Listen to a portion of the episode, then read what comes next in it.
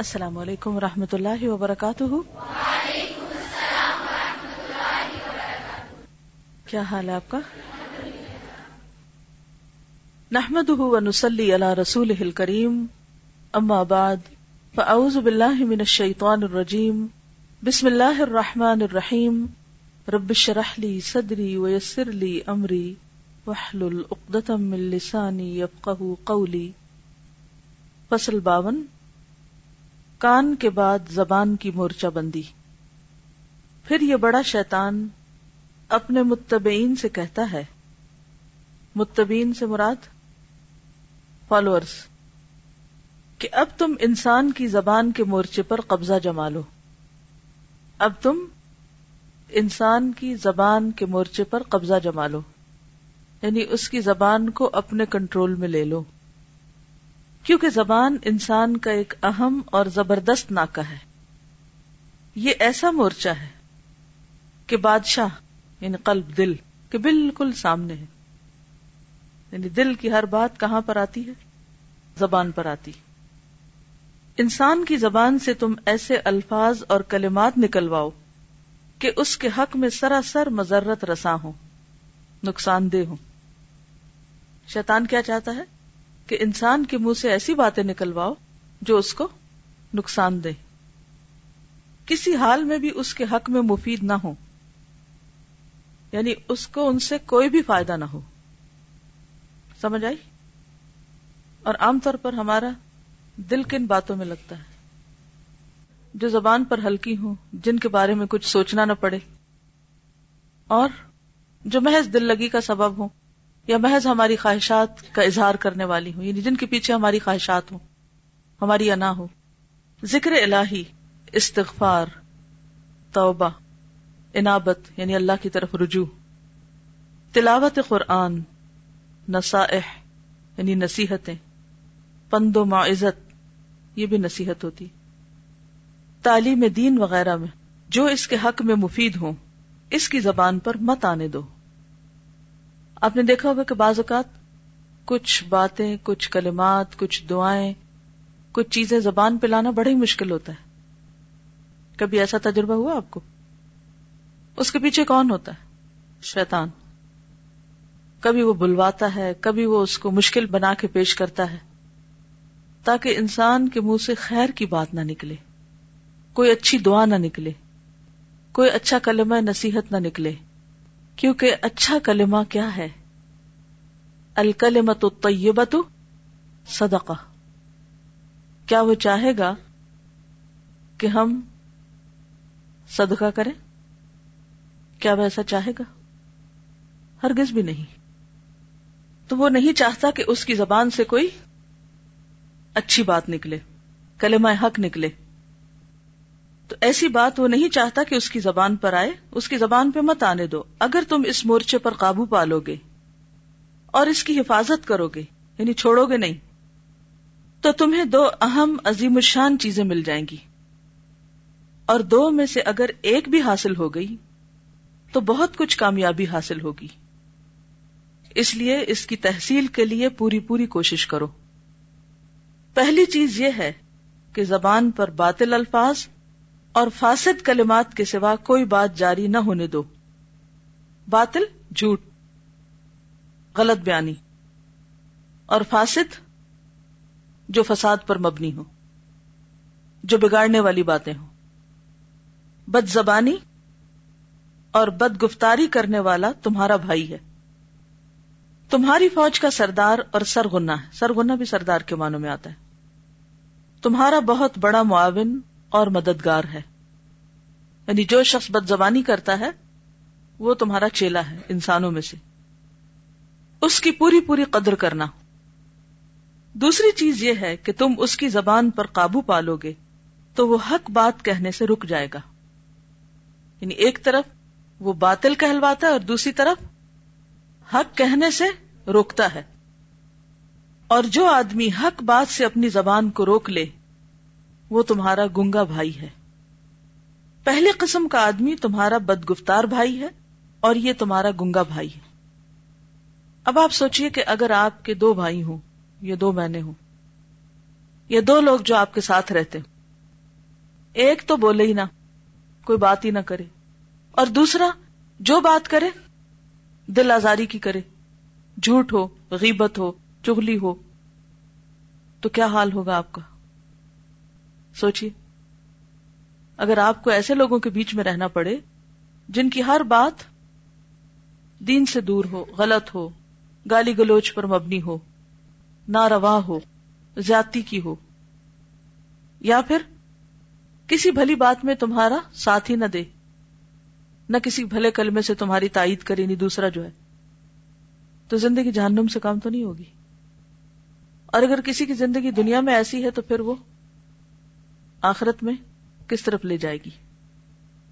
دوسری چیز یہ ہے کہ تم اس کی زبان پر قابو پالو گے تو وہ حق بات کہنے سے رک جائے گا، اور جو آدمی حق بات سے اپنی زبان روک لے وہ تمہارا گنگا بھائی ہے۔ پہلی قسم کا آدمی تمہارا بد گفتار بھائی ہے، اور یہ تمہارا گنگا بھائی ہے۔ بسا اوقات بد گفتار بھائی کے مقابلے میں گنگا بھائی تمہارے حق میں زیادہ مفید ہوتا ہے۔ کیا تم نے کسی واعظ ناصح کا مقولہ نہیں سنا؟ المتکلم بالباطل شیطان ناطق والساکت عن الحق شیطان اخرس۔ بد گفتار آدمی بولنے والا شیطان ہے، اور حق سے خاموش رہنے والا گنگا شیطان ہے، ہیں دونوں ہی شیطان۔ دیکھو میرے بیٹو، یعنی شیطان اپنے فالوورز یا چیلوں کو کہتا ہے، اس مورچے پر اپنے گھوڑے باندھے رکھو، اس مورچے پر اپنے گھوڑے باندھے رکھو اور پوری قوت مہیا کر رکھو، اس کی پوری پوری حفاظت کرو۔ خیال رہے کہ اس کی زبان سے کوئی حق بات نکلنے نہ پائے، بدگفتاری ہی اس کی زبان سے جاری رہے، باطل اور فاسد باتیں خوب مزین اور آراستہ کر کے اس کے سامنے دہراتے رہو، تاکہ بدگفتاری جاری رہے۔ بدگفتاری یعنی برا کلام۔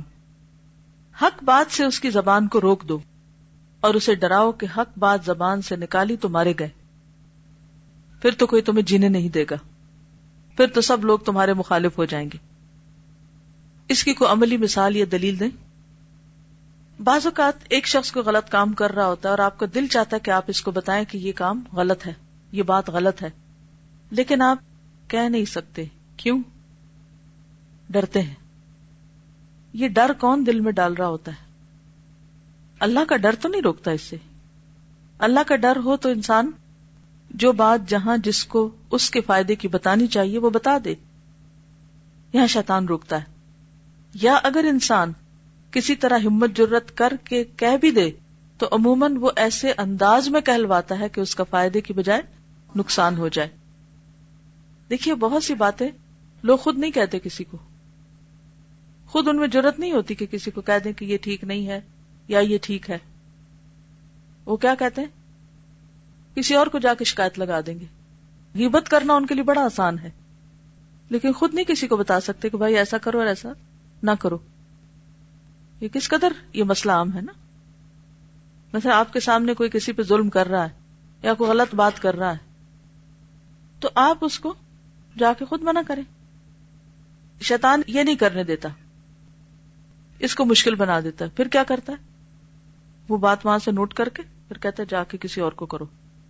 اب اس سے کیا ہوگا؟ جب غیبت ہوگی تو اپنے عمل اس کے ٹرانسفر ہو جائیں گے اس طرف۔ یہ بالکل ایسے ہی ہے کہ جیسے آپ کے بینک کا کریڈٹ کارڈ کوئی اور استعمال کر لے، کیا چھوڑے گا اس میں؟ اور مسئلہ وہی رہے گا، کبھی بھی ختم نہیں ہوگا، کیونکہ جو آپ کو برا لگ رہا ہے یا جو برائی کر رہا ہے وہ تو ویسا ہی کرتا جائے گا، کیونکہ اس کو تو پتہ ہی نہیں کہ وہ کر رہا ہے، یا پتہ بھی ہے تو اسے کوئی روکنے والا نہیں۔ بہت سی برائیاں کیوں عام ہوتی؟ کیونکہ کوئی روک ہی نہیں ہوتی۔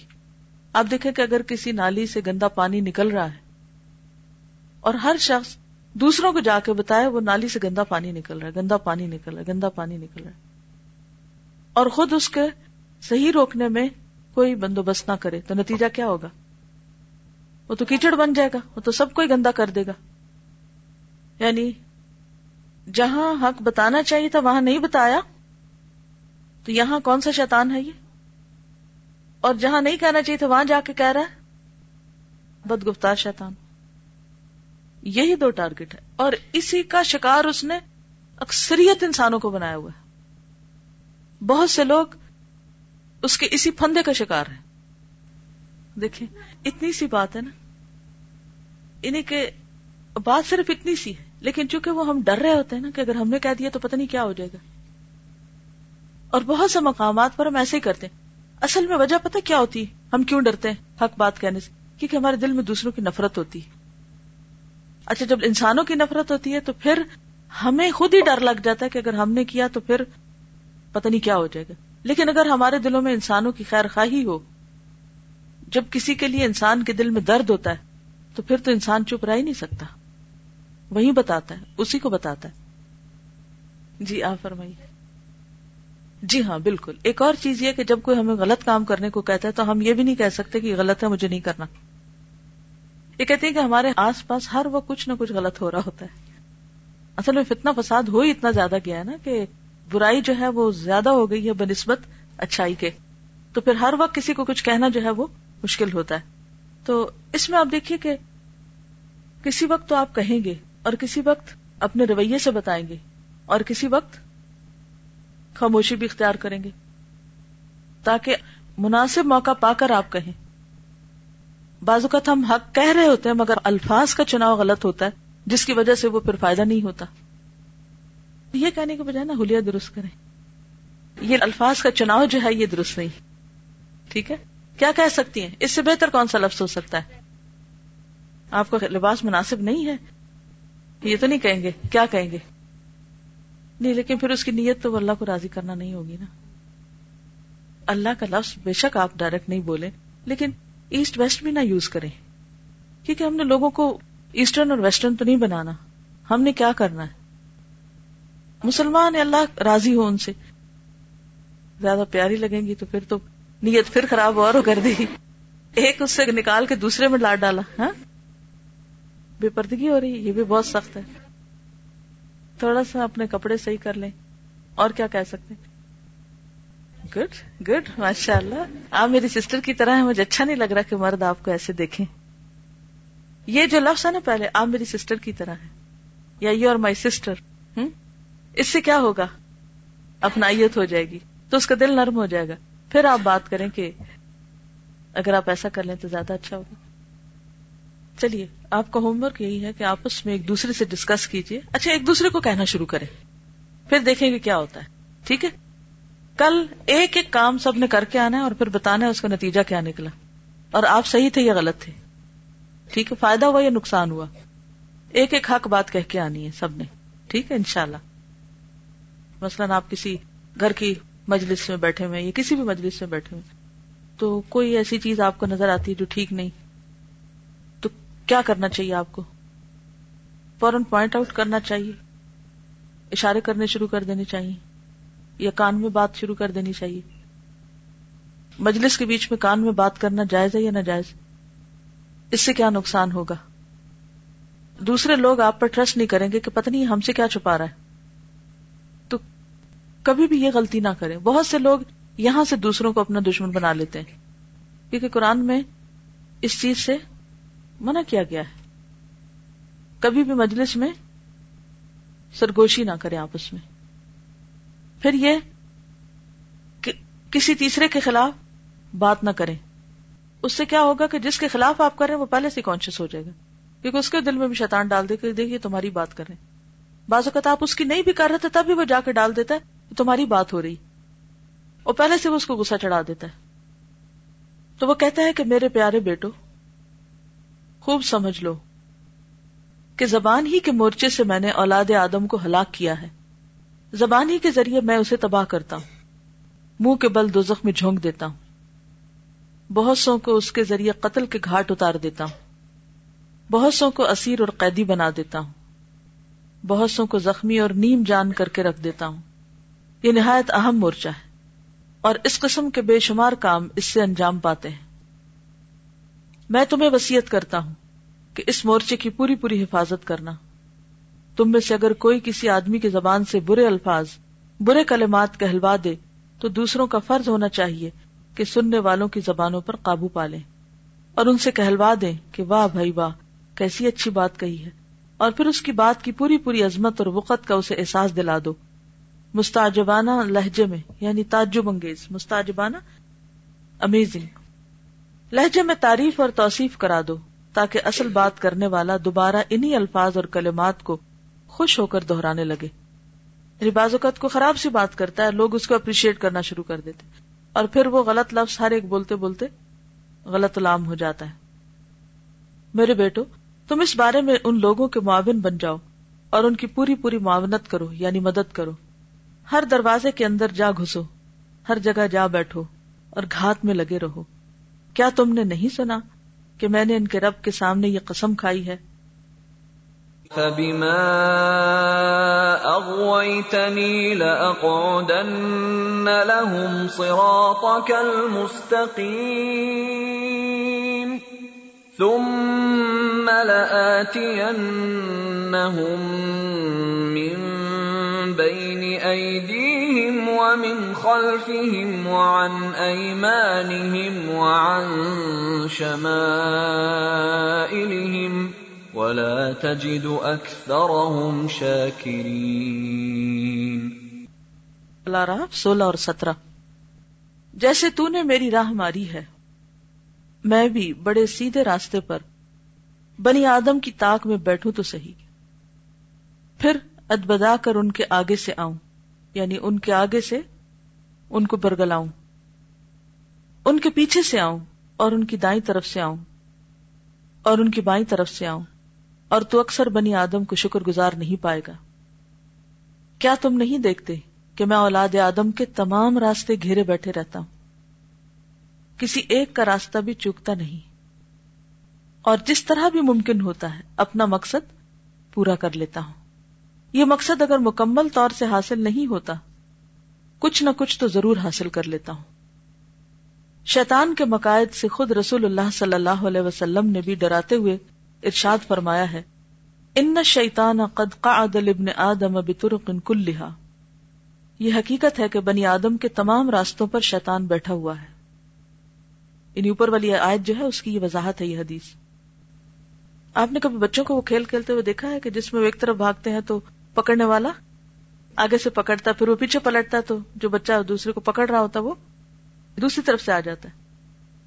اس کھیل کو کیا کہتے ہیں؟ پکڑن پکڑائی. ہاں جی. تو اس سے کیا ہوتا ہے؟ جان چھڑانی مشکل ہو جاتی ہے ہر طرف سے.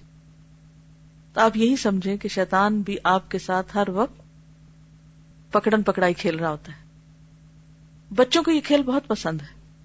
اگر آپ ان کو شیطان کا یہ کانسیپٹ سمجھانا چاہتے ہیں کہ کس طرح وہ ان کے پیچھے لگا ہوا ہے اور کس طرح ہر راستے سے ان کی طرف آ رہا ہے، تو آپ ان کو اسی کھیل سے بات سمجھا سکتے ہیں. کیونکہ پکڑنے والا سامنے جب نظر آتا ہے تو پھر انسان کیا کرتا ہے؟ بعض اوقات آپ نے دیکھا ہوگا کہ جس کو پکڑا جا رہا تھا وہ رک کے تدبیر کرتا ہے کہ اچھا اب میں ادھر سے نکل جاؤں. اچھا، یہ تدبیر کر رہا ہوتا ہے تو سامنے والا پکڑنے والا بھی تدبیر کر رہا ہوتا ہے، اور وہ بھی گیس کر رہا ہوتا ہے کہ اچھا اب یہ کدھر سے نکلے گا، اور وہ پہلے سے ادھر آ جاتا ہے، اور پھر وہ اس کو ڈاج دے کے دوسری طرف جانے لگتا ہے تو وہ بھی ادھر سے بھاگ کے پھر آ جاتا ہے. بس آپ یوں ہی سمجھے کہ شیطان یہی کر رہا ہے. آپ تدبیر کرتے ہیں کہ میں اس راستے سے بچ جاؤں گا تو وہ ادھر پہنچ جاتا ہے، آپ ادھر سے پھرتے ہیں تو دوسری طرف پہنچ جاتا ہے، پیچھے کو پلٹتے تو پیچھے چلا جاتا ہے، آگے کو جاتے تو آگے جاتا ہے، کہیں سے چھوڑتا نہیں. شیطان اسلام کے راستے پر جا بیٹھتا ہے. جب کوئی اسلام قبول کرتا ہے تو اسے برغلاتا ہے کہ کیا تو اپنا اور اپنے آبا و اجداد کا دین چھوڑ رہا ہے. مثلا آپ قرآن مجید پڑھتے ہیں تو بہت سے ایسے کام کرنے لگتے ہیں کہ جو آپ کے والدین نہیں کرتے. تو کئی دفعہ یہ وسوسہ نہیں آتا کہ ساری زندگی تو ہم ایک بات کرتے رہے اور اب یہ ہمیں کوئی اور بات بتائی جا رہی. ہوا کبھی ایسے کہ ہم نے اپنے گھروں میں تو کچھ اور دیکھا ہے، ہماری برادری میں تو کچھ اور ہوتا ہے، فلاں اسکالر تو کچھ اور کہتے ہیں اور یہ تو کچھ اور ہی کہا جا رہا ہے، یہ تو کچھ اور ہی لکھا ہوا ہے، کہ میری سمجھ میں تو نہیں غلطی.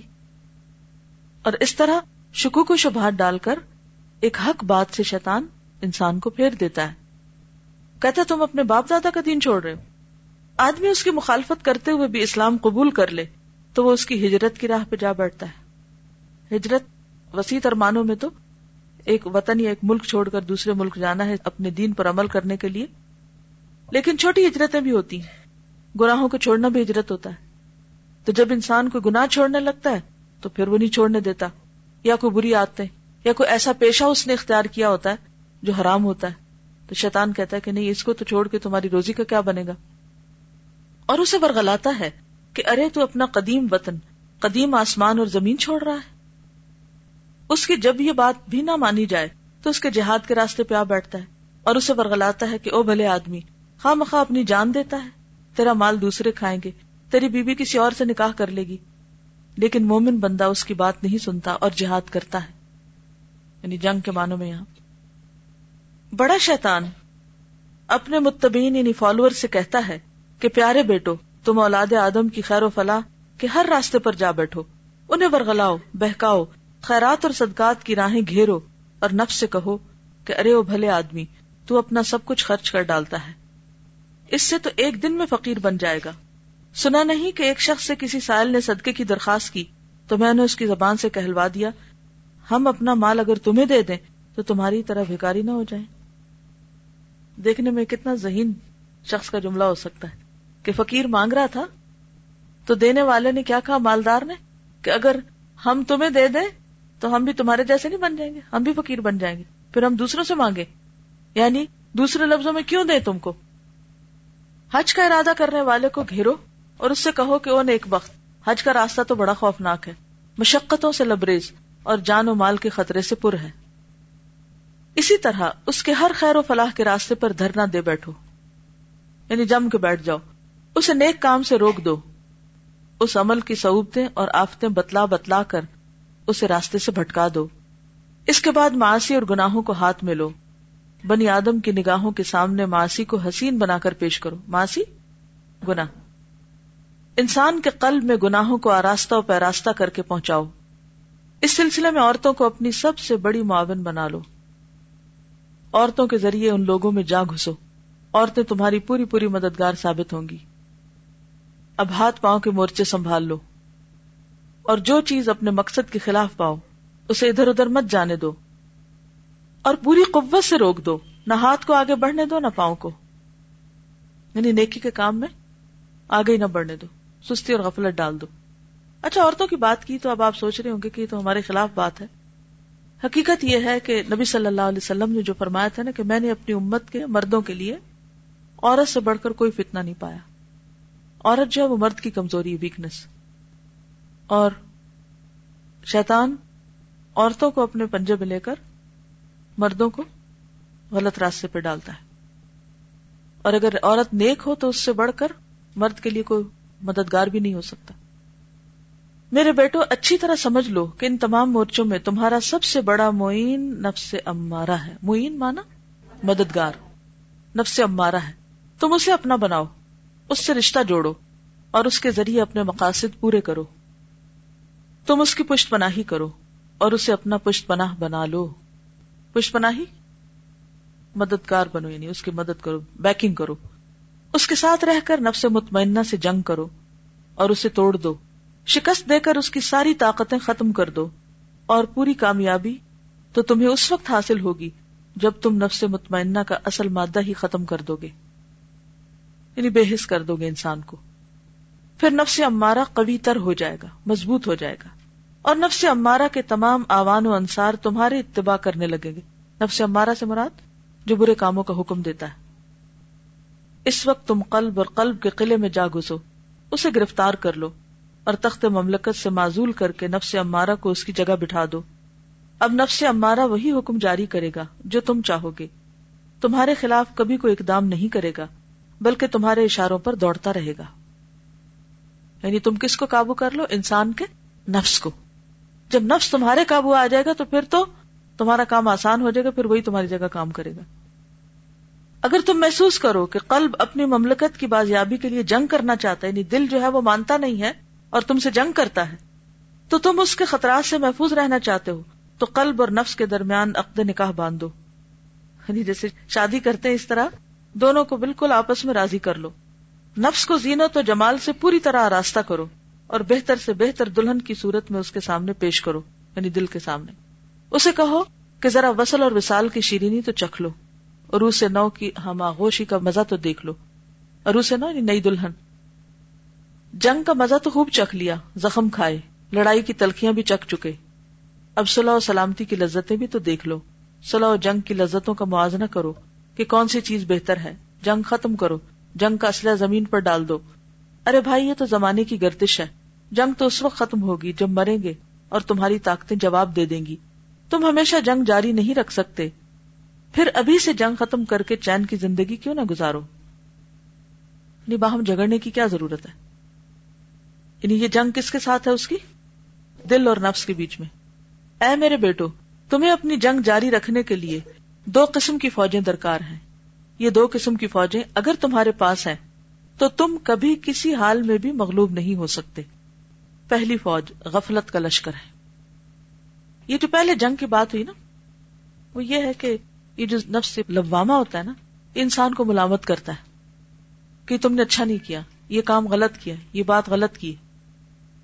پھر جب انسان بار بار اپنے آپ کو ٹوکتا ہے کیونکہ ہر وقت شیطان تو پیچھے لگا ہوا ہے, تو پھر انسان فرسٹریٹ ہو جاتا ہے. کبھی آپ نے لفظ نا یہ بولا کہ میرے اندر بہت کشمکش ہے, ایک جنگ چلی ہوئی ہے. وہ کس چیز کی ہوتی ہے؟ نفس لوامہ اور نفس امارہ کی. نفس امارہ اپنی مرضی کرنا چاہتا ہے, لوامہ اس کو ملامت کرتا ہے کہ نہیں یہ ٹھیک نہیں. پھر نتیجہ کیا ہوتا ہے؟ دونوں میں سے ایک غالب آ جاتا ہے نا. پھر انسان کہتا ہے کہ اس سے زیادہ میں اپنے آپ سے نہیں لڑ سکتی, بہت ہو چکا, اب مجبوری ہے, اور کوئی نہ کوئی تعویل کر کے انسان غلط کام کرنے لگ جاتا ہے. لیکن یہ کب ہوتا ہے, کب ممکن ہے؟ شیطان نے اس کا کیا راستہ ڈھونڈا ہوا ہے؟ کیا کرو؟ غفلت کا لشکر, غافل کر دو, اس کو بے حس کر دو. بیٹو, اولاد آدم کو اللہ اور آخرت سے غافل کر دو. اللہ اور آخرت سے غافل کر دو, آخرت کی پکڑ کی فکر ہی بھلا دو. ہر ممکن طریقے سے ان کے قلوب کو غفلت اور بے خبری کی دلدل میں پھنسا دو. تمہیں اپنا مقصد پورا کرنے کے لیے اس سے بہتر کوئی چیز نہیں مل سکتی. قلب کو جب تم غفلت میں ڈال دو گے تو اس پر اس کے تمام آوان اور انصار یعنی مددگار پر تمہاری حکومت قائم ہو جائے گی. دوسری فوج شہوات و خواہشات کا لشکر ہے. ایک طرف غفلت, دوسری طرف شہوت, خواہشات.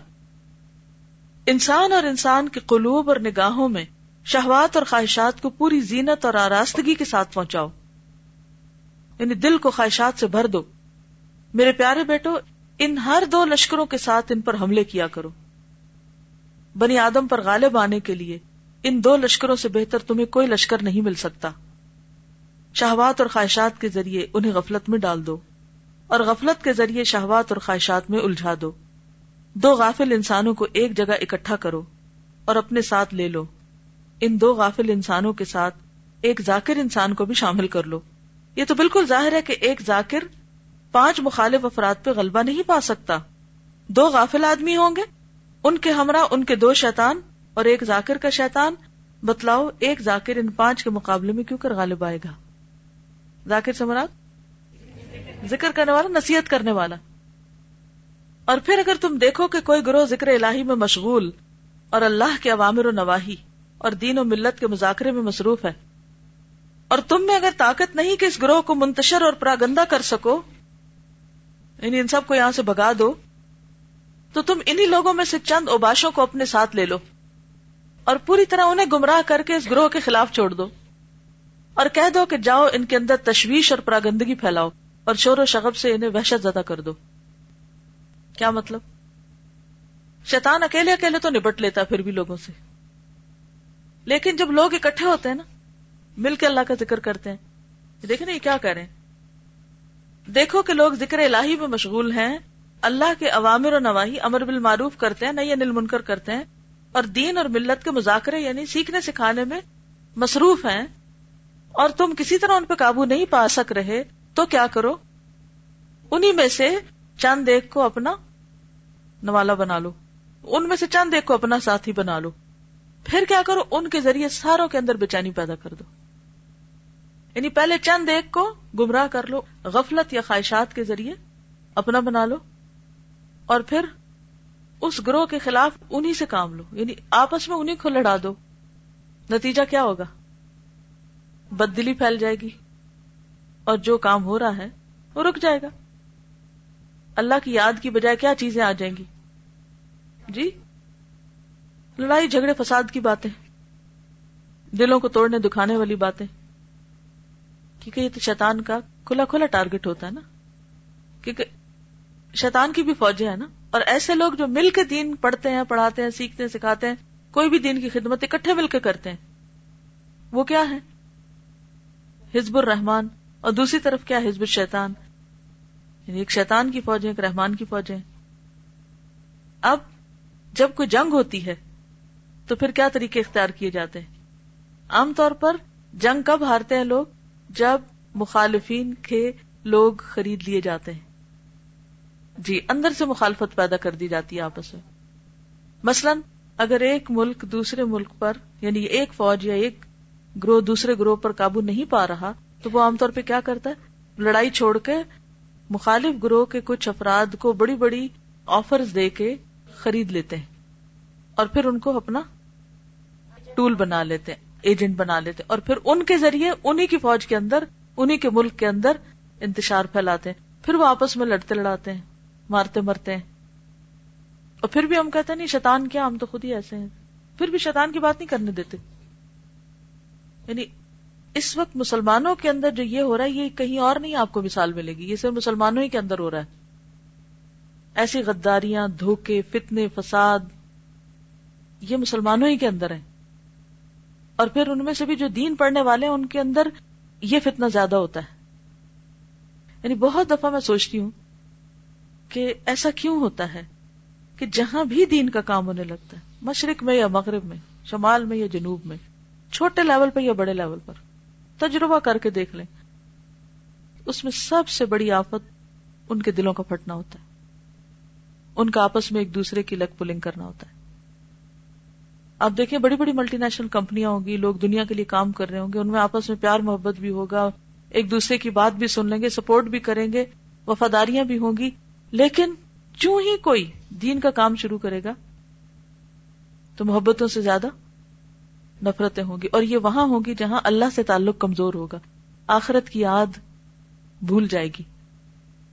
کیونکہ جہاں یہ دو چیزیں ہوتی ہیں وہاں شیطان اس طرح حملہ کر ہی نہیں سکتا. کیونکہ جب انسان خدا کو سامنے دیکھتا نا اور آخرت اس کے سامنے ہوتی ہے تو اس کے بہت سے امور خود ہی سیدھے ہونے لگتے ہیں, پھر اللہ کی اس کو مدد حاصل ہوتی. وہ حدیث میں آتا ہے نا کہ اللہ دو شریکوں کا ساتھی ہوتا ہے جب تک وہ ایک دوسرے کی خیانت نہ کرے. جب ایک دوسرے سے خیانت کر جاتا ہے تو پھر اللہ کی مدد دور ہو جاتی, اور جہاں سے اللہ کی مدد ہٹ جائے پھر وہاں کیا خیر, کیا بھلائی اور کیا برکت ہو سکتی. اور اس میں بھی آپ دیکھیے کہ جب تک انسان خود اس کو ریئلائز نہ کرے تو کوئی اور آ کے باہر سے مدد نہیں کر سکتا, کیونکہ جب مقصد سامنے ہوتا ہے تو انسان ہر چیز کو بھول جاتا ہے, اور جب مقصد پیچھے چلا جاتا ہے تو چھوٹی چھوٹی باتوں کو بھی پہاڑ جیسا سمجھتا ہے, چھوٹی چھوٹی باتوں پر بھی انتہائی حساس. مثلا جیسے اگر کسی نے پہاڑ پہ چڑھنا ہے اور اس کے پاؤں میں کانٹا چپ گیا یا کچھ اور ہو گیا تو بیٹھ جائے گا وہیں, رونے لگے گا, کیا کرے گا؟ بعض اوقات کانٹا پاؤں میں ہوگا پھر بھی چڑھتا جائے گا کہ نہیں مجھے تو چڑھنا ہے, میرا تو مقصد کہیں اور پہنچنا ہے, میں ان باتوں میں اپنا وقت ضائع کروں. لیکن جب مقصد سامنے نہیں ہوتا تو پھر انسان کو چھوٹی سی بات بھی بہت بڑی لگتی, اور یہ بھی شیطان کا ہتھ کنڈا ہوتا ہے کہ انسان کو مقصد سے غافل رکھے. غرض یہ کہ انہی کے اقران, اقران میں نے قرین کی جمع ہے ساتھی, ہم جنس, ہم جنس یعنی ایک جیسے, نہیں جیسے لڑکیاں ہیں آپس میں تو یہ ہم جنس ہیں. ہم نواؤں کو, ہم نوا ہیلپر سپورٹرز کو اپنا معین و مددگار بنا لو. انسان کے اندر اس کے ارادے کی راہ سے گھس جاؤ, ارادہ کمزور کر دو.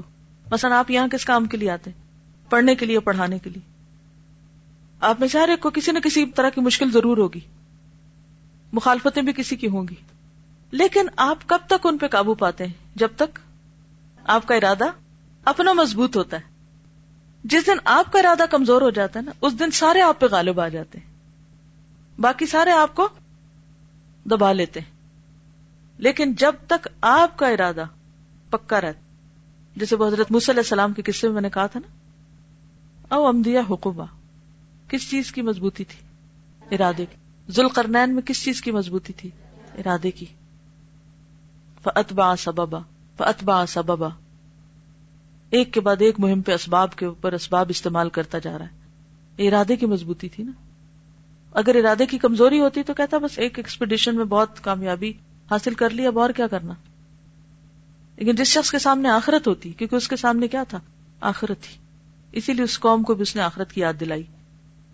تو آخرت کی کامیابی سامنے تھی، لہذا وہ آرام سے بیٹھا نہیں کہ کچھ اور بھی کام کر لوں تاکہ کل کے لیے کچھ کمائی ہو جائے. میں تو سوچتی ہوں ذوالقرنین کا آنے والی نسلوں تک پر بڑا احسان ہے. صرف اس نے اس قوم کو ہی نہیں بلکہ ہم سب کے لیے بھی وہ بند باندھ دیا. اگر ذوالقرنین وہ کام نہ کرتے تو معلوم نہیں انسانی آبادیوں کا کیا حال ہوتا. ابھی بھی فتنہ فساد کم نہیں ہے، لیکن پھر تو بالکل ہی امن اور چین اٹھ جاتا. جی کہتے ہیں کہ کیا یہ بھی ارادے کی کمزوری تھی کہ چھوٹی چھوٹی چیزیں ڈسٹرب کر دیتی؟ بالکل. اس کے کوئی چٹ پاس کر رہا ہے موبائل کر، کیوں؟ اس لیے کہ اگر آپ اپنے مقصد میں سنجیدہ ہوں گے تو آپ آئندہ اس جگہ بیٹھیں گے نہیں جہاں آپ کو ڈسٹربنس ہوگی. اور اگر آپ کا اپنے مقصد میں سچے نہیں ہے نا، پھر کیا کہیں گے؟ پھر آپ کہہ دیں گے اپنے ٹیچر کو، اپنے پیرنٹ کو، خود اپنے آپ کو بھی کہہ دیں گے میرا کیا قصور، میں تو بیٹھا ہوا تھا، وہ ماحول ہی نہیں تھا ایسے.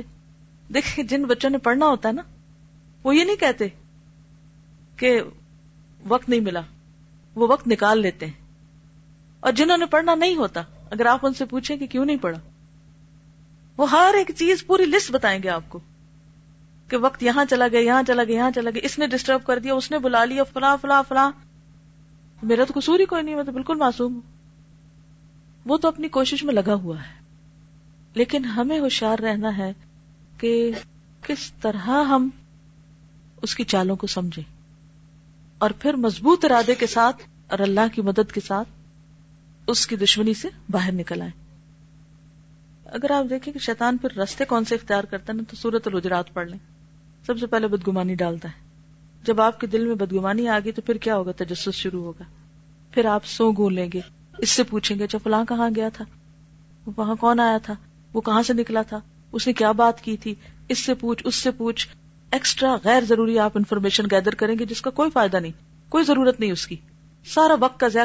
اور اس سے بھی کیا ہوگا؟ آپ مقصد سے ہٹ جائیں گے. پھر جو آپ انفارمیشن گیدر کر رہے ہوں گے، کسی کو بتا رہے ہوں گے، سن رہے ہوں گے، یہ سب غیبت ہوگی.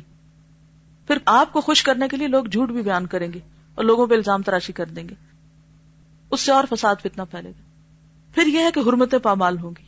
پھر اس کے بعد شیطان اپنا پورا کام کر جائے گا. اگر آپ دیکھیں تو ہر فساد کے پیچھے غیبت ہوتی ہے، چغل خوری اور غیبت، جس کے ذریعے سے لوگ دوسروں کو فتنے میں مبتلا کرتے ہیں. وہ فاسد کلام آ گیا نا. غرض یہ کہ انہی کے اقران، ہم جنس، ہم نواؤں کو اپنا معین و مددگار بنا لو. انسان کے اندر اس کے ارادے کی راہ سے گھس جاؤ اور شہوات و خواہشات کے ذریعے باغیانہ قوت بڑھا دو، یعنی ان کے اندر سرکشی پیدا کر دو. کوئی بات سننی نہیں، کوئی ماننی نہیں، اور شہوات اور خواہشات کی تحصیل میں اس کی پوری پوری امداد کرو. اللہ تعالیٰ نے جب اولاد آدم کو صبر و ثبات اور باہمی صبر و ثبات کے روابط بڑھانے اور تمہارے خلاف مورچہ بند ہونے کا حکم دیا تو تمہارا یہی فرض ہے کہ اولاد آدم کے خلاف تم بھی صبر و ثبات اور باہمی صبر و ثبات کے روابط قائم کرنے کی کوشش کرو، کیونکہ اللہ تعالیٰ فرمانا وَلَسَرِنَّ الْإِنسَانَ لَفِي خُسْرٍ إِلَّا الَّذِينَ آمَنُوا وَعَمِلُوا الصَّالِحَاتِ وَتَوَاصَوْا بِالْحَقِّ وَتَوَاصَوْا بِالصَّبْرِ. تو کہتا ہے کہ دیکھو انسان حق اور صبر کے ذریعے کیا کرتا ہے؟ بچ جاتا ہے تمہارے فتنوں سے. تو تم بھی کیا کرو؟ تم بھی صبر و ثبات کرو اور پوری قوت سے ان کے مقابلے میں مورچے قائم کرو. شہوات و خواہشات اور غیظ و غضب کے اوقات کا انتظار کرو. ان دو مواقع کو کبھی ہاتھ سے نہ جانے دو. بنی آدم کو اپنا شکار بنانے کے لیے ان دو مواقع سے بہتر کوئی موقع تمہیں نہیں مل سکتا. چونکہ وقت ختم ہو گیا ہے اس لیے میں یہیں پر ختم کرتی ہوں، اور انشاءاللہ پھر آگے اس کو چلیں گے. السلام علیکم ورحمۃ اللہ وبرکاتہ.